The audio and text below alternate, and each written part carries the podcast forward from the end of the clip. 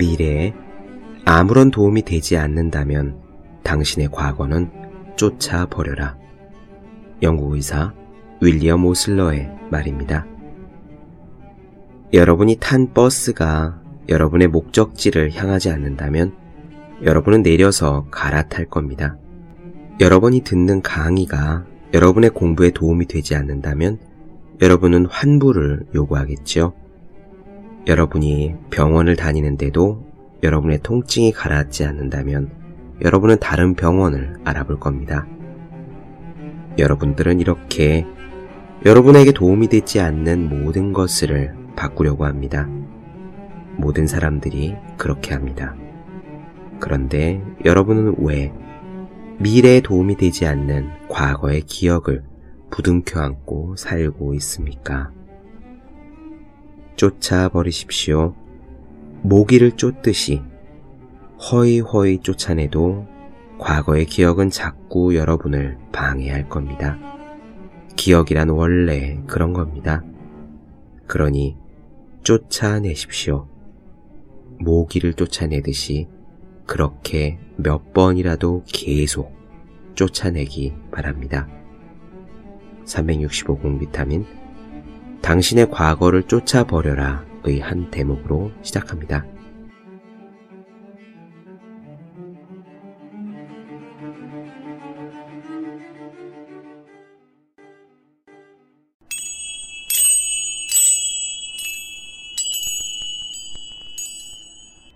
네, 안녕하세요. 본격 공부자극 팟캐스트 서울대는 어떻게 공부하는가 한재우입니다. 우리는 지금 히로나카 헤이스케 교수의 학문의 즐거움 살펴보고 있습니다. 오늘은 목표 설정에 대한 이야기를 나눠드릴게요.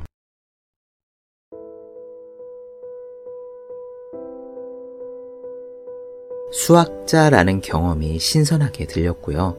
또 창조에 있어서 목표 설정이 왜 중요한가라고 이야기하는 부분도 재미있습니다.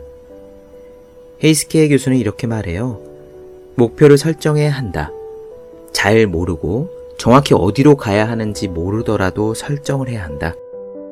우리가 일반적으로 말하는 목표를요, 수학자의 논문 혹은 과학의 다른 분야들에서도 비슷할 것 같은데, 헤이스케는 그것을 논문에 있어서 가설이라고 말합니다. 왜 가설을 세우고 그것을 증명하는 것이 수학 쪽, 이공계 쪽 그쪽 분야의 일이잖아요. 목표가 없다는 것은 그쪽 분야에서 생각하면 무얼 가설로 잡아야 할지 모르겠다는 겁니다. 하지만 가설을 세우지 않으면 증명 단계로 나아갈 수 없죠. 결국 진척이 없다는 얘기입니다. 그러니까 우선 정확히 몰라도 가설을 세우고 연구를 해 나가봐라. 그러다 보면 가설이 어디가 잘못되었는지 알 거고 그 가설을 수정할 수 있다. 이런 조언입니다. 이것이 목표를 일단 설정하라는 이야기고요. 그 다음에 이어서 목표를 어떻게 설정해야 되는지 힌트를 얻을 수 있는 에피소드가 하나 나옵니다. 단순하고 명쾌한 목표를 설정하라는 거, 그렇게 질문을 스스로에게 던져야 한다는 거예요. 이 부분에서 생각나는 것이 비헤이그, BHAG, 이 비헤이그라는 말입니다. 경영학자 짐 콜린스가 좋은 기업을 넘어 위대한 기업으로 라는 책에서 이야기한 건데, 위대한 성과를 내기 위해서는 크고 위험하고 대담한 목표가 있어야 한다. 이것이 빅 헤이그입니다. 이를테면 존 F 케네디가 10년 안에 달에 사람을 보내겠다. 그리고 나이키가 아디다스를 따라잡아 이기겠다. 이렇게 명확한 목표를 이야기하는 게 BHAG죠. 그런 겁니다. 그렇게 명확한, 명쾌한 목표를 잡도록 애써야 한다는 거. 저 두 가지 이야기, 목표를 잡고 진행하고 그 과정에서 계속 목표를 수정하되 이 목표를 명쾌하게, 명확하게 세우도록 애써야 한다는 것. 그것이 우리가 할 일입니다. 그럼 창조를 위해 필요한 목표 설정에 대해서 오늘의 이야기 시작하겠습니다. 학문을 하는 데 있어서 또 한 가지 대단히 중요한 것이 목표를 정하는 것이다. 왜냐하면 목표가 없으면 앞으로 밀고 나갈 정신 에너지가 만들어지기 어렵기 때문이다. 목표를 확실히 갖고 있는지 아닌지에 따라 사람의 성장은 상당히 달라진다. 그 목표에 도달하는 자체가 중요해서 목표가 그 사람을 끌어당기는 힘이 되어 일을 하고 발전시키기 때문이다. 이렇게 말하면 어린 학생들 중에서는 대학 입시를 목표로 하는 것도 의미가 있다 라고 말하는 사람이 있을지도 모른다. 물론 입시 공부를 젊은 시절에 하는 도전의 한 가지다 라고 보면 그렇다고도 할 수 있다. 마치 고등학교 야구 선수들이 모교의 명예를 위해 코시엔 대회에서 마음껏 뛰는 것이 장래에 꼭 야구를 직업으로 삼지 않더라도 거친 세파를 슬기롭게 헤쳐가기 위한 정신력의 바탕이 되는 것처럼 말이다. 입시 공부 역시 이것이 특수한 지적인 스포츠다라고 생각을 하고 긴박감을 이겨내는 정신력과 지혜를 키우기 위한 도전이다라고 마음먹으면 그것도 의미가 있고 소중한 경험이 될 수 있다. 그러나 그런 목표는 안타깝게도 일시적인 것이며 대부분 대학에 합격하자마자 사라져버린다. 그러므로 보다 큰 관점, 예컨대 인생의 목표라는 관점에서 바라본 공부도 있어야 할 것이다. 나 자신의 경우를 보겠다. 입시 공부의 경험은 귀중했다. 나도 대학 입시 전 3개월 동안은 전력을 다해서 공부를 했고, 사회는 잘 못하니까 이만큼 시간을 할애하자. 수학과 영어는 꽤 자신 있지만 조금 복습하자. 물리는 이 정도, 국어는 이 정도 하는 식으로 한정된 시간 내에서 최대의 효과를 올릴 수 있도록 계획을 세우고 수행하는 트레이닝을 했다. 다른 사람과 비교할 필요는 전혀 없다. 나의 목표를 가져야 한다. 이렇게 생각했던 나는 다른 친구가 어떤 과목을 어느 정도 공부하고 있는지에 대해서는 전혀 신경을 쓰지 않았다. 나보다 공부가 앞서고 있을 것으로 생각되는 친구도 몇 명 있었지만 그것도 신경 써봐야 소용이 없다고 생각했다. 이 경험은 수학자가 되고 난 뒤에 나보다 훨씬 머리가 좋은 수학자들과 어울릴 때 조금도 자신을 잃지 않고 독자적인 연구 과제를 추구해 가는데 큰 도움이 되었다. 이런 목표의 중요성처럼 같은 맥락에서 가설에 대해서 이야기를 넘어가 보겠다. 이 가설에 대해서는 서양 사람과 일본 사람의 사고방식이 좀 많이 다르다. 서양 사람은 먼저 가설을 세우고 나서 연역하는 방법으로 사고한다. 나는 미국 학생들에게 이런 질문을 자주 했다. 자네들은 지금 어떤 것을 연구하고 있나? 그러면 그들은 우선 자기가 세운 가설을 설명한다. 그런데 같은 질문을 일본 학생에게 하면 대부분 이렇게 답한다. 저는 기하를 공부하고 있습니다. 저는 대수를 연구하고 있습니다.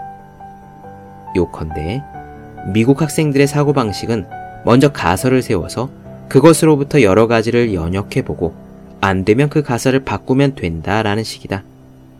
반면에 일본 학생들은 무언가를 먼저 공부해보고 그것을 바탕으로 논문을 써야겠다고 생각한다. 그리고 그것이 시시해지면 방향을 바꾸거나 지금까지의 방법을 개선하는 식의 연구 태도를 가지고 있다. 가설을 세우는 일은 어떤 뜻에서는 용기를 필요로 한다. 왜냐하면 수학의 분야에서건 물리의 분야에서건 처음에 세운 가설은 대부분 좋지 않다고 생각하는 징크스가 있기 때문이다. 그러나 가설을 세워서 열심히 연구하는 사이에 생각하지도 않았던 발견이 생긴다. 따라서 나는 잘못된 가설일지라도 가설을 먼저 세워야 한다고 생각한다. 그런 뜻에서는 젊은 학생들이 앞으로 창조적인 일을 하려고 한다면 가설을 세워서 연역하는 사고방식을 적극적으로 받아들이도록 권하고 싶다. 더 나아가서 나는 목표와 가설은 단순하면서도 명쾌해야 한다고 늘 나 자신에게 타이르는 중이다. 이것에 관해서는 특이점 해소 문제와 관련해서 귀중한 깨달음을 준 유명한 오카 기요사 선생님의 추억을 이야기해 보겠다. 내가 오카 선생님을 처음으로 뵙게 된 건 교토대학 대학원에 들어간 무렵이었다. 그 당시 교토대학에서 오카 선생님의 특별 강연이 있었다. 지금은 선생님의 강의 내용이 잘 기억나지 않는다. 솔직히 말해서 나는 선생님의 이야기에 별 흥미를 느끼지 못했다. 그 이유 중에 하나는 선생님의 강의가 너무 고상해서 당시 내가 공부하던 수학과는 상관없는 이야기가 대부분이었다는 것과 또 한 가지 이유는 수학을 말하는지 철학을 말하는지 이게 종교를 말하는지 알 수 없을 정도로 추상적이었다는 점이었다. 정확하지는 않지만 아마 선생님은 이런 뜻의 말씀을 하였던 것으로 기억한다. 수학 문제는 방정식을 써서 착실히 풀어봐야 소용이 없다. 부처의 경지에 도달하면 무엇이든 쉽게 풀릴 수 있다. 요컨대 오카 선생님은 수학을 잘하기 위해서는 기술을 초월하지 않으면 안 된다 라고 말씀하신 것이다. 실제로 선생님은 제자가 되기를 원하는 사람을 절에 데리고 가서 좌선 명상을 시킨다던가 일본 고승의 정법 안장 책을 읽게 한다는 말을 들은 적이 있었다. 기술을 초월하지 않으면 수학을 못한다는 것을 그런 방법으로 가르치신 것이다. 기술을 뛰어넘어라. 이 말은 여러 분야에서 듣긴 한다. 검도의 세계에서도 고단자 대가들은 기술 따위에 신경 써서는 안 된다. 마음을 단련하는 것이 중요하다라고 말한다고 한다. 스포츠의 세계에서나 예술의 세계에서도 돌을 닦고 터득한 사람의 말에는 이런 공통점이 있다. 그러나 기술을 초월하라는 말은 이미 기술을 습득한 사람에게는 할 수 있는 것이지 아직 초월할 만큼 기술을 터득하지 못한 사람은 그렇게 할 수 없는 것이 당연하다. 이런 이유로 나는 오카 선생님의 강의가 재미가 없었고 잘 듣지도 않았다. 그리고 몇 년인가 지나서였다. 1963년 일본에 잠시 들어온 나는 일본 수학회에 초대를 받아 특별 강연을 하게 되었다. 나는 그때 특이점 해소라는 나의 연구 주제에 대해서 강연했다. 해결은 막바지 단계에 와 있었지만 아직 한 가지 커다란 난관이 있었다. 그러나 그때까지 내가 제일 많은 노력을 기울여온 분야였으므로 그것을 주제로 택했다. 오랜만에 귀국해서 일본의 많은 쟁쟁한 수학자들 앞에서 나는 약간 흥분하고 있었다. 특이점 해소의 이론을 어떻게 설명하면 좋을지 강연 전에 상당한 시간을 들여서 정리했다. 그런 면에서도 나는 그때 조금쯤 기세등등했던 것 같다. 오카 선생님은 제일 앞줄에서 내 강연에 귀를 기울이고 계셨다. 그 사이 많이 늙으셨다는 인상을 받았다. 나는 강연이 끝난 뒤 청강자들을 향해서 질문이 있으면 해달라고 말했다. 그런데 제일 먼저 오카 선생님이 일어나셨다. 선생님은 이렇게 단언했다. 히로나카 씨, 그런 방법으로는 문제를 풀 수 없습니다. 보다 더 어려운 문제로 만들어야 합니다. 당신같이 한다면 문제를 풀 수 없을 것입니다. 오카 선생님이 지적한 나의 그런 방법이란 이런 이야기다. 제일 이상적인 문제는 이것이고 이것은 이런 식으로 풀고 싶지만 현재 상황에서는 과욕이니까 이런저런 조건을 붙여서 이런 식으로 풀 수 있으면 좋겠다. 그러나 그것도 욕심을 부리는 것 같으니까 보다 구체적인 조건을 설정해서 이런 이런 단계까지 물러서서 이것을 풀면은 어느 정도 도움이 될 것이다. 이런 식으로 나는 문제를 이상적인 최초의 형태에서 자꾸 조건을 덧붙여 하락하는 식으로 강연을 한 것이다. 그런데 오카 선생님은 그런 방법으로 문제를 풀 수 없다라고 단언했다. 내색은 안 했지만 나는 그때 울컥했다.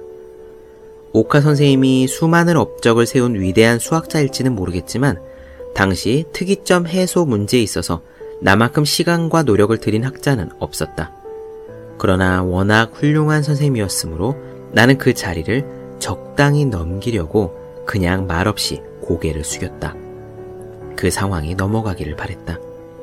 그런데 오카 선생님은 이렇게 덧붙였다.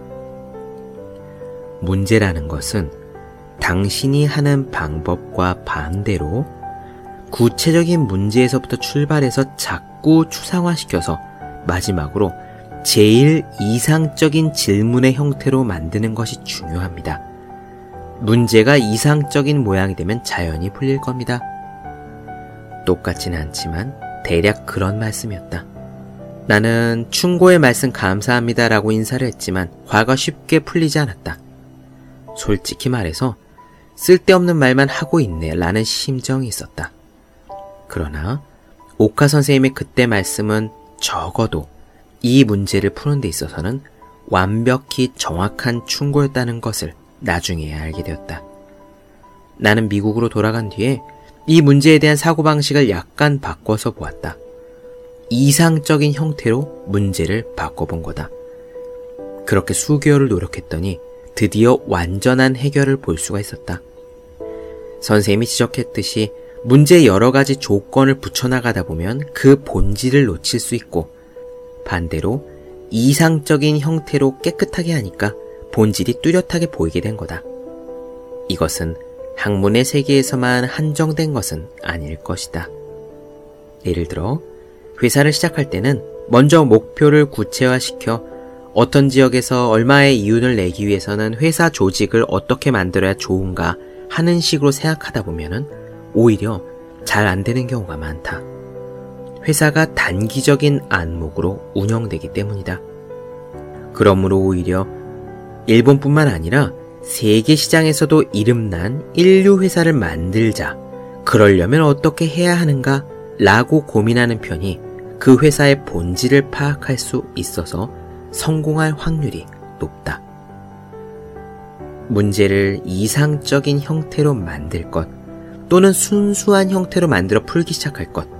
이것은 창조에서 대단히 중요하다. 왜 그럴까? 지금 말했듯이 해결 방법론 면에서 도움이 되기 때문이지만 또 단순 명쾌한 이론을 결과로서 창조하기 위해서는 그런 작업을 해둘 필요가 있기 때문이다. 수학의 세계뿐만 아니라 다른 학문에서도 제일 중요하고 기본적인 이론들은 모두 단순 명쾌하다. 예를 들어 갈릴레이는 진공 상태에서 물체는 그 모양이나 성질, 크기, 무게에 상관없이 떨어지는 속도에 차이가 없다. 라는 결론을 유도하기 위해 여러 가지 실험을 해보았다. 수은 속에 여러 가지 물체를 떨어뜨려 본다.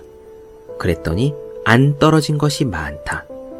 이번에는 물 속에 떨어뜨려 본다. 그랬더니 대부분의 물체는 쉽게 낙하한다. 금속 물체의 경우에는 모두 떨어진다. 그러나 무거운 것이 더 빨리 떨어졌다. 그러면 이것을 공기 속에서 하면 어떻게 될 것인가? 높은 곳에서 여러 가지 물체를 떨어뜨려 본다. 역시 공기 속에서도 무거운 것은 빨리 떨어지지만 속도의 차이는 훨씬 적어진다. 그래서 이번에는 극단적인 상황을 설정해서 진공 상태 속에서 떨어뜨려 본다고 하자. 그러면 어떤 물체라도 떨어지는 속도에 전혀 차이가 없을 것이다 라는 추론을 얻는다. 정말로 단순하면서 명쾌한 원리다. 이런 사고방식은 뉴턴이 만류인력의 법칙을 생각해내는 논리적인 과정과도 대단히 흡사하다. 내가 한 명의 수학자로서 늘 나 자신에게 타이르는 것도 이러한 것이다. 좋은 수학이란 무엇일까? 실은 아직도 잘 모르지만 그 중 하나가 단순하면서 명쾌한 이론을 가진 수학이라고 생각한다. 아름답다 라고 느껴지는 수학은 역시 단순 명쾌하게 창조되고 있다. 어려운 일이지만 나는 수학에 대해서 그런 뜻을 간직하고 있다.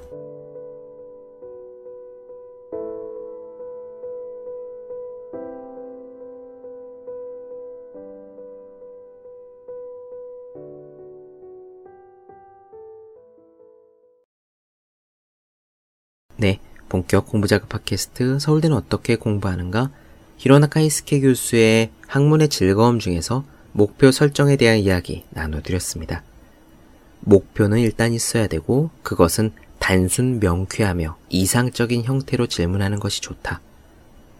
저는 들으면서 스티브 잡스가 떠올랐네요. 네, 더 많은 이야기가 궁금하신 분들, 질문사항 있으신 분들은요. 제 네이버 블로그 허생의 즐거운 편지 다음 카카오 브런치 한재의 브런치, 인스타그램에서 해시태그 서울대는 어떻게 공부하는가, 유튜브에서 서울대는 어떻게 공부하는가 검색해 주시면 좋겠습니다. 또 매일매일 공부하시는 분들, 여러분 주변에 매일매일 공부하시는 그분들을 위해서 하루 한 페이지씩 읽고 공부할 의지를 북돋는 책, 보기만 해도 공부하고 싶어지는 365 공 비타민 선물해 주시면 좋겠습니다.